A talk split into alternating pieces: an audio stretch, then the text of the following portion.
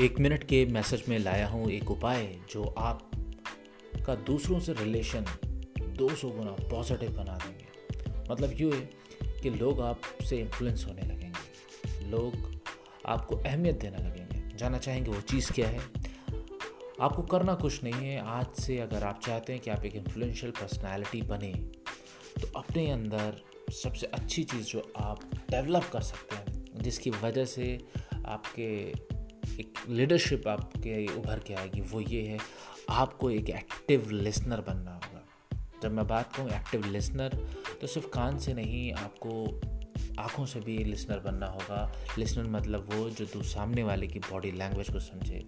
Listener मतलब वो जो व्यक्ति विशेष सामने से बात कर रहा है उसके मेन पॉइंट्स को समझे, वो कहना क्या चाहते हैं, उसके साथ एम्पैथी रखे। अगर आप एक्टिव लिसनर बनते हैं, मैं दावा कर सकता हूँ कि लोग आपसे इन्फ्लुएंस होंगे।